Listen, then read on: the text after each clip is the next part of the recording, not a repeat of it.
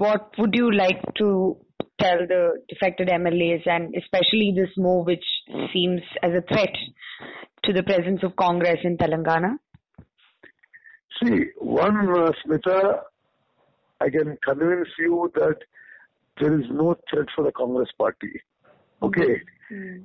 Somebody, a chief minister living under illusion that he can buy out elected representatives of other parties and thinking they're getting strengthened by that mm. is uh, they're living in an illusory world.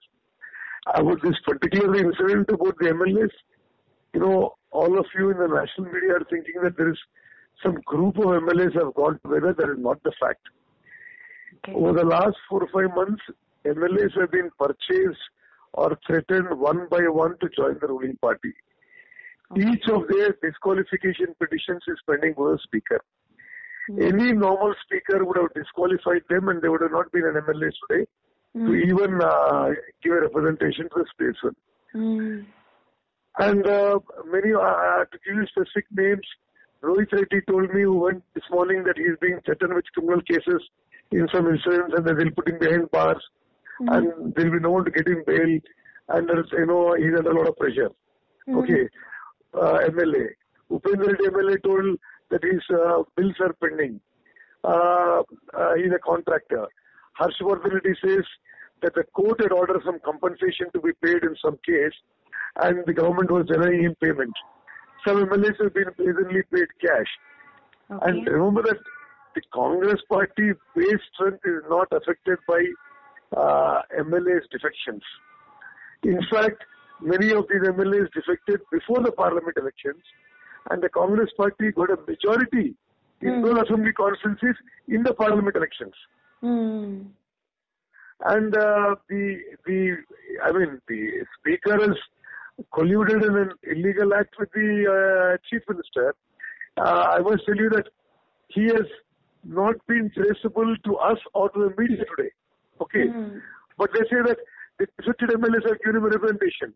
Yes. I have myself called him 50 times on his phone to his residence, to his staff. They say he, they don't know where he has gone. He's not in the assembly, he's not in the house. No, we told the media and assembly, where is the speaker gone? We want to meet him and give a representation. Mm. No trace of him. Okay. okay. So this kind of an illegal act, brazenly shameless act, uh, Smita, it doesn't, uh, you know, it may appear temporarily that, you know, some MLAs are going, so Congress party gets weakened. Nothing mm. will happen. Congress party will emerge stronger and we will definitely rebuild uh, newer leaders in these constituencies where MLAs have gone. Mm. And uh, there is no uh, fear of any weakening of Congress party. Okay, and what is your next step in making your point very tomorrow. much clearer, sir? Okay, we're going to the High Court tomorrow. And uh, uh, depending on outcome, uh, we'll probably go to Supreme Court day after. Okay, so just one thing in your tweet, you'd even written the sentence saying, "Can KCR not tolerate a Dalit as the CLP leader?" Yes. Can yes. you? Yeah, there is a Dalit yes. uh, leader of opposition in the. Uh, there, there has never been a Dalit CM or a Dalit opposition leader in combined Andhra Pradesh in Telangana. Mm. Uh, why is he so uh, desperate to get a uh, Dalit removed as a opposition leader? Is it mm. upper caste arrogance? Mm. Okay. Uh, and I must tell you, this uh, MLA went today morning, Rohit Reddy specifically took one name of Naveen Rao. Mm. Okay.